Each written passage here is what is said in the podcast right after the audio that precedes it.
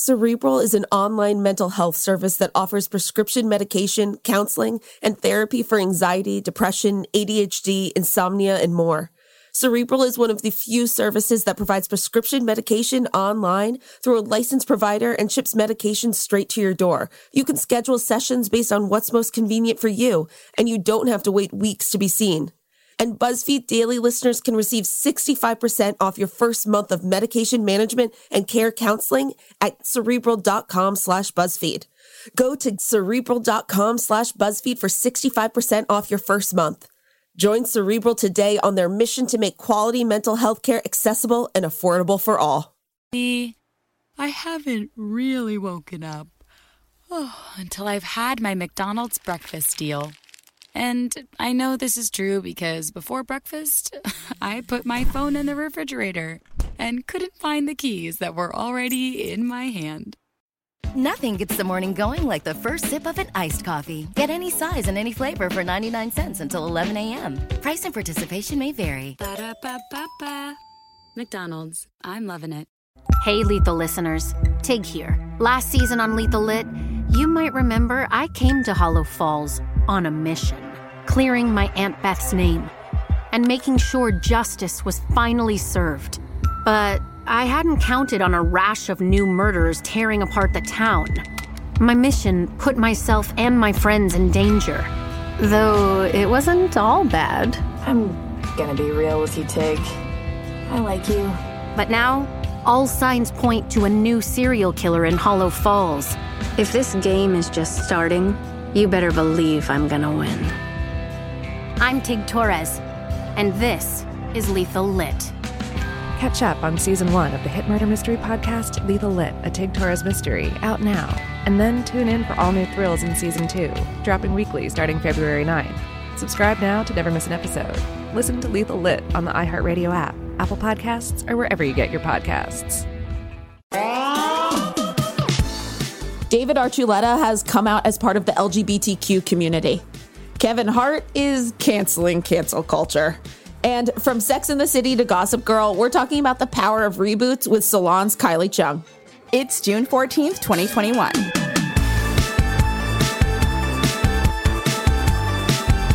Hey, friends, I'm Casey Rackham. And I'm Shyla Watson. Welcome to BuzzFeed Daily. Okay, I know that California, we get like a lot of crap for our weather because like you shouldn't complain. And I'm like, okay, well, I'm cat sitting for my parents in the valley this week and it's Oof. gonna be 104 degrees. Okay. Yeah.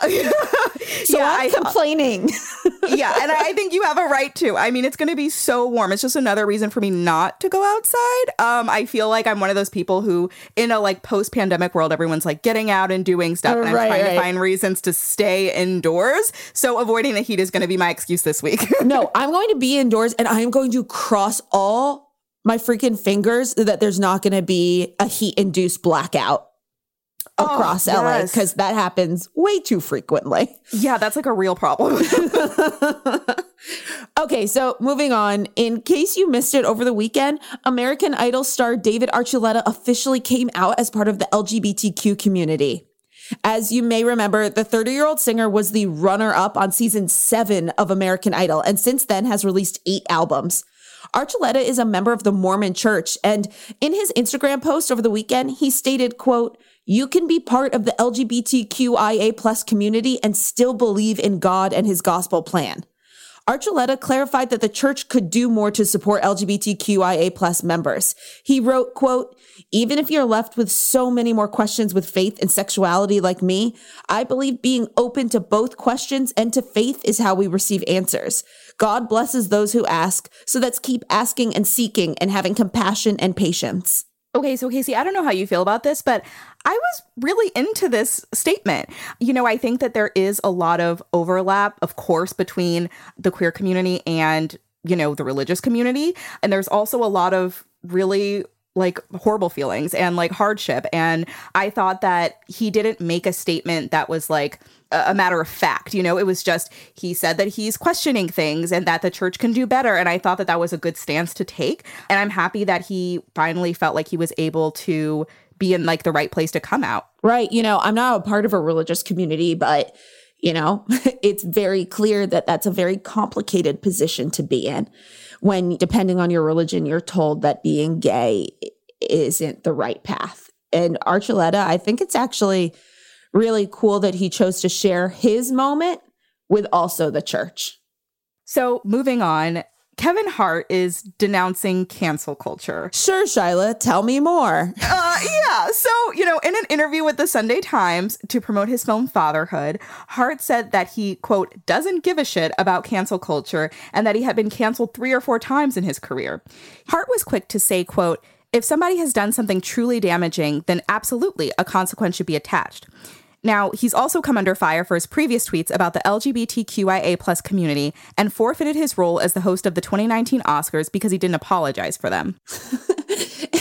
Kevin Hart doesn't get to decide what happens right. to cancer culture. That that's that end tweet. That's what it is. And it, it, actually, don't you think that it's like very funny? And I'm using the term funny loosely. That he's like saying like people should be canceled if they do something bad, but also Right. He's now trying to decide what's bad and what's not bad. and it's just like from someone who like he is someone who has been canceled, quote unquote, you know, in cancel culture and yet he's also talking about like he I just feel like if you've been canceled, you don't have the platform to talk about if you should be canceled, you know? Right. Um, or if other people should. And it just I don't like the idea of I mean, I don't know. We've talked a lot about cancel culture on this show. Um, but he is not he's not the person I would I would, I would listen no, to. and, you know, I the think, authority I, on I think we see this a lot too like with, with comedians because comedians could just say it's just a joke. Am I not allowed to tell jokes yeah. anymore? And I'm like okay maybe your jokes aren't funny. Right exactly. Exactly exactly all right, so moving on. As we all know by now, reboot hype is still alive and well. And if the anticipation surrounding the return of shows like Gossip Girl and Sex and the City, which I am personally super hyped for, tell us anything, it's that we can't get enough of reliving our favorite TV shows. But can our favorite shows from the 90s and 2000s really work in an entirely new cultural landscape? To tell us about what the latest reboots need to do in order to be successful, we're talking with culture writer Kylie Cheung, who recently wrote all about it for Salon. Hi, Kylie. Thank you so much for joining us today. Thank you so much for having me. So, just to catch listeners up to date, the Gossip Girl reboot is set to air next month, while the Sex and the City sequel series and Just Like That is coming a bit later. Can you give us a quick update on what we know slash can expect from each? Yeah, both shows are going to pick up years after kind of where their original iterations left off. Although a key difference between them is that Gossip Girl will feature an entirely new cast, so not Blake Lively and Leighton Meester and everyone, but Sex and the City will feature three of the four main ladies in their cast, other than Samantha, who's Kim Cattrall. And yeah, I think all um, Sex and the City fans know that there's been, yeah. I mean, there's some reasons for that. Oh, but, but yeah, both of these original shows were pretty popular in for Sex in the City, like the late 90s, early 2000s, and Gossip Girl, kind of the later 2000s, early 2010s. And yeah, I think that these reboots kind of come at this time of really, there's just a lot of popularity around like the concept of nostalgia right now. And so is that why you think that these two shows in particular, like that's why they're getting so much buzz as opposed to other reboots? Or is it, I don't know, they both take place in New York? yeah, I think that that could definitely be a big part of it. I think it's just interesting that, like, I mean, how many reboots are coming out in general because it's just like, it's such a saturated market of just so much content right now because of all of these streaming services. And so, one way to, you know, create something and already maybe automatically have this base and this following is to kind of just pull a reboot of like a show that was really popular in its time. So, that could be one reason. No, totally. And it makes sense because, you know, we've actually been talking about a lot of like, you know, like 2010 nostalgia or early 2000s nostalgia in terms of like the clothing that's coming back with Gen Z and stuff like that, with the clothing we've already lived through. And I guess that's like, I mean, it just seems like that era is appealing. Do you think it's like mostly that, or is it kind of just, you know, like enough time has passed and it's time to make some money off these wildly popular franchises?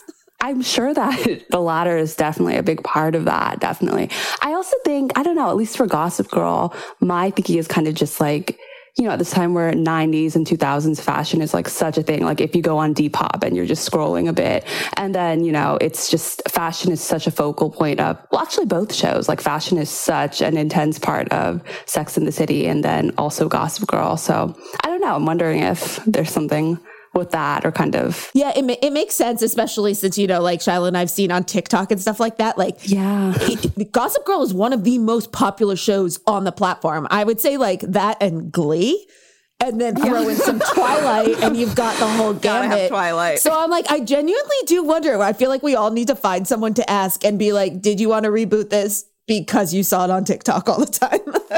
yeah. That's so real. Um, and I also feel like these shows, uh, they're hitting new generations. Like with Gossip Girl, obviously that's like geared towards the Gen Z generation. But then also with Sex and the City, yes, you're going to get new fans, but you're getting older fans and like the show was talking about like women in their 50s so you're hitting a whole new generation. So i feel like that has something to do with it too maybe? Um, definitely. You know um, but we have lots more questions for you. So we'll be right back to talk about whether our favorite shows from the past can adapt to the present day and what they need to do to get it right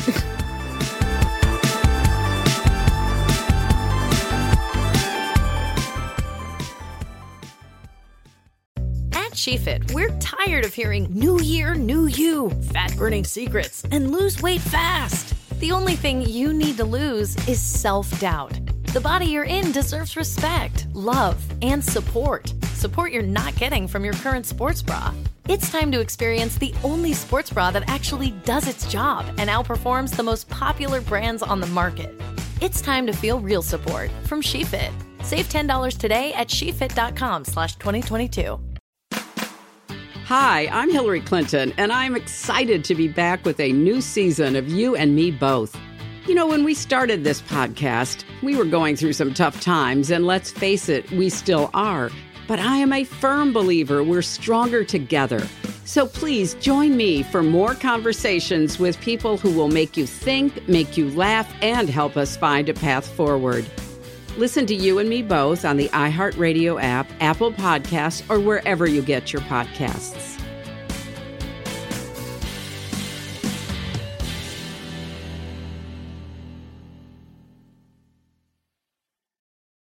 Hello and welcome to our show. I'm Zooey Deschanel, and I'm so excited to be joined by my friends and castmates Hannah Simone and Lamorne Morris to recap our hit television series New Girl. Join us every Monday on the Welcome to Our Show podcast, where we'll share behind the scenes stories of your favorite New Girl episodes, reveal the truth behind the legendary game True American, and discuss how the show got made with the writers, guest stars, and directors who made the show so special. Fans have been begging us to do a New Girl recap for years, and we finally made a podcast where we answer all your burning questions like Is there really a bear in every episode of New Girl?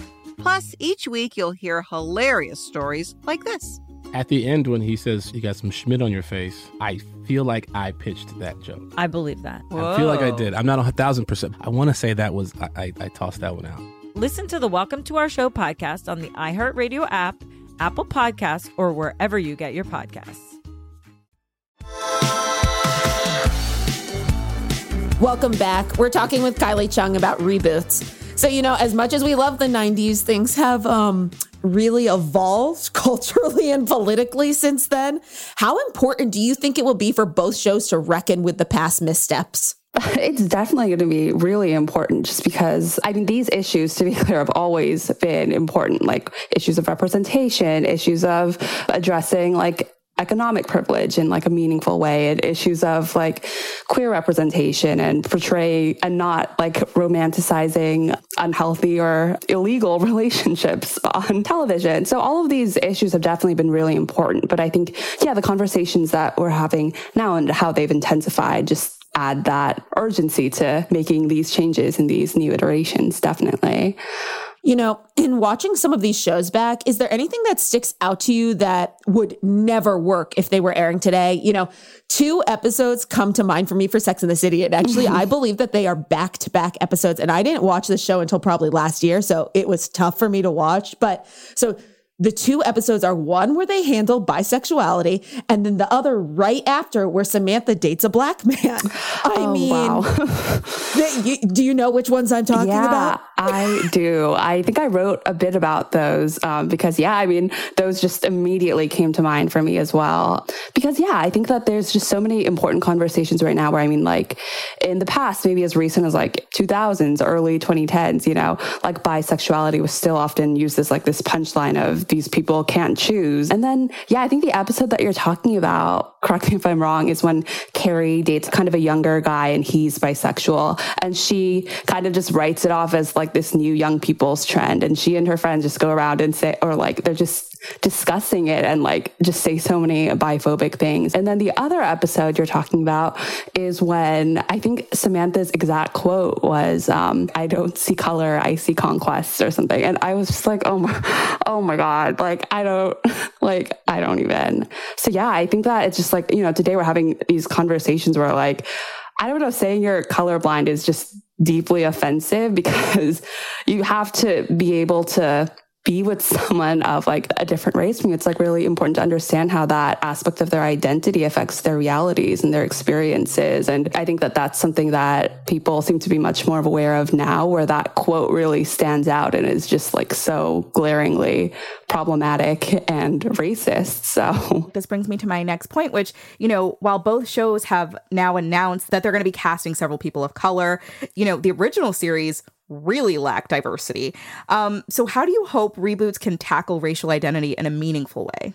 casting and representation that's like one aspect of media representation whereas the other is actually creating storytelling that acknowledges that racial identity and shows how it plays a role in that character's story and in their experiences in Gossip Girl. I mean, for one thing, or the original um, series, like for one thing, it's pretty much almost like all white except for um, one biracial character vanessa. And then in a later season they introduce a black woman who ends up dating both chuck and nate. Yeah, yeah. and i think what's frustrating is for those cases like they never really kind of discuss or acknowledge you know the role that those women's racial identities play in this predominantly white setting. And so I think that that's something that's so crucial for both of these reboots to avoid is I mean that you can't just have a diverse cast but have them still ultimately like be a part of a very like white centric um, story where I don't know where we don't even see how their racial identities like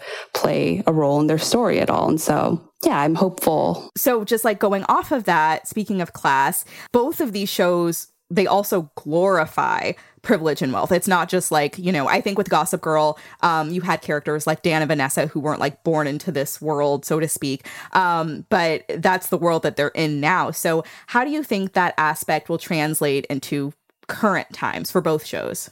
Yeah, I think that's something that to me was so interesting about Gossip Girl was it was both like simultaneously it was like this scathing critique of like economic privilege, but also it was like a perpetuation of it at the same time because it's like, yeah, they showed like how reckless and irresponsible these rich young people were and all of their privilege. But I mean, it also overwhelmingly kind of portrayed them as pretty sympathetic or like wrote the story in a way where you were supposed to like root for them even when they did really messed up things and like you were supposed to root for them just getting away with it. And I feel like today, you know, when I think there's a lot of justified, heightened like anti capitalist sentiment, I don't know. I don't really think that that writing would still hit. I just kind of questioned how Dan, he was supposed to be like the relatable character that you saw this privilege through the eyes of, but he was, I don't know, like he lived in this pretty giant Brooklyn loft and his dad was like, had once been like a pretty successful rock star. So I don't know, like one thing I kind of hope is I'm sure in this new reboot, you know, there's going to be characters who are supposed to be like the token, like middle class ish or like relatable character that audiences get to see the show through their gaze. And like, I hope that they actually have someone who is like an accurate reflection of like the middle class and stuff. And, you know, ever since Gossip Girl originally aired through right now, I think what like such a big conversation among the young people who are probably the main target audience is, is like student debt and is like college affordability. And so I think, you know, there might be a degree of frustration in like, you know, that maybe we would have liked to see some new storytelling that actually reflects these modern realities and adaptations that way more people would be able to find relatable. So I don't know. Those are just no. I love that, and also now I'm never gonna stop thinking about you bringing up the loft situation because I feel like I feel like Hollywood is like, oh yeah, lofts mean they don't have money, and I'm like, no, no, no. There's a big difference between a loft and a studio apartment, right? like, just because it's one room, like it's like there's a very big difference. Okay, so, you know, I might be being a little bit too hopeful, but I feel like I am more hopeful for Gossip Girl than I am Sex in the City. Because Gossip Girl, at least we have a new cast. They're young. So we're going to be dealing more with like today's issues for the youth and trying to see if we can correct it in that way from like what it was in the past. But Sex in the City, same cast, just as white, just as straight it's like what what do you think is it too much of a hurdle for them to climb at this point or do you think they are going to be able to make actual changes yeah, I'm definitely with you um, on Gossip Girl and that. I do think it's exciting that you know a, a, lot of these actors are like no one knows them. There's just these fresh faces, and and yeah, it's really exciting. Um, for Sex in the City, yeah, I think that that's definitely a thought I had too. I mean, one thing that makes me feel a little interested or cur- curious about it is that there's just such like a dearth of like storytelling of like women over a certain age in Hollywood where we act like women in their 50s like just don't exist or like are like these sexless beings. And so I don't know. I'm hopeful that it can be progressive in that way, but you know, it's just going to have to adapt in so many ways where like the people of color that they have cast hopefully aren't just like these tokens and like they actually have meaningful stories. Yeah, I think that there's like definitely more hope on that front with Gossip Girl having that new cast of fresh faces. And so for Sex in the City, you know, I, I think it really comes down to just actually creating meaningful stories for mm-hmm. the people of color who are there. But again, mm-hmm. that's being pretty hopeful given how things have been. Well, I'm definitely well, going to be watching. yes, yes, exactly. And we'll all find out. Well, Kylie, thank you so much for joining us today. Oh, of course. Thank you so much for having me.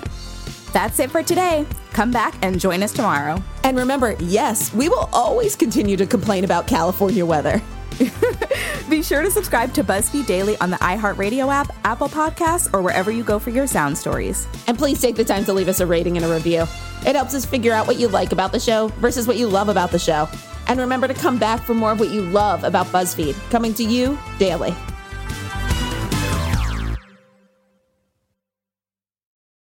Socks are the number one most requested item in homeless shelters. Underwear is the second, shirts are third.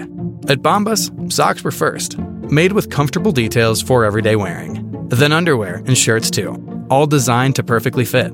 At Bombas, every item you purchase means you're donating an essential clothing item to someone in need.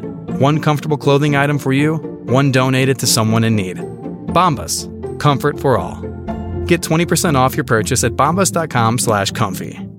Hello, I'm Minnie Driver, and on my podcast, Minnie Questions, I put together a little experiment. I ask trailblazers across different disciplines the same seven questions. Questions about the inflection points in their life, what they like least about themselves, and what relationship has defined love for them. This season, I'm coming back with new trailblazers, like Blondie vocalist Debbie Harry. I did have a revelation. It was at CBGB's, as a matter of fact. I was waiting for the audience to give it to me, give it me. Then I realized that I had to make them, I had to command them. Artist and creative juggernaut Goldie. And I walk up to the mountain, I hike up. Just being in that environment and seeing life and death in front of you, right in front of you. And I go up there and scream and cry and, and, and laugh, and I find that being the happiest. And many more. Join me as we continue this exploration on season two of Minnie Questions on the iHeartRadio app, Apple Podcasts, or wherever you get your favorite podcasts. Raffi is the voice of some of the happiest songs of our generation. Baby Beluga. So, who is the man behind Baby Beluga? Every human being wants to feel respected. When we start with young children, all good things can grow from there. I'm Chris Garcia, comedian, new dad, and host of Finding Raffi a new podcast from iHeartRadio and Fatherly. Listen every Tuesday on the iHeartRadio app or wherever you get your podcasts.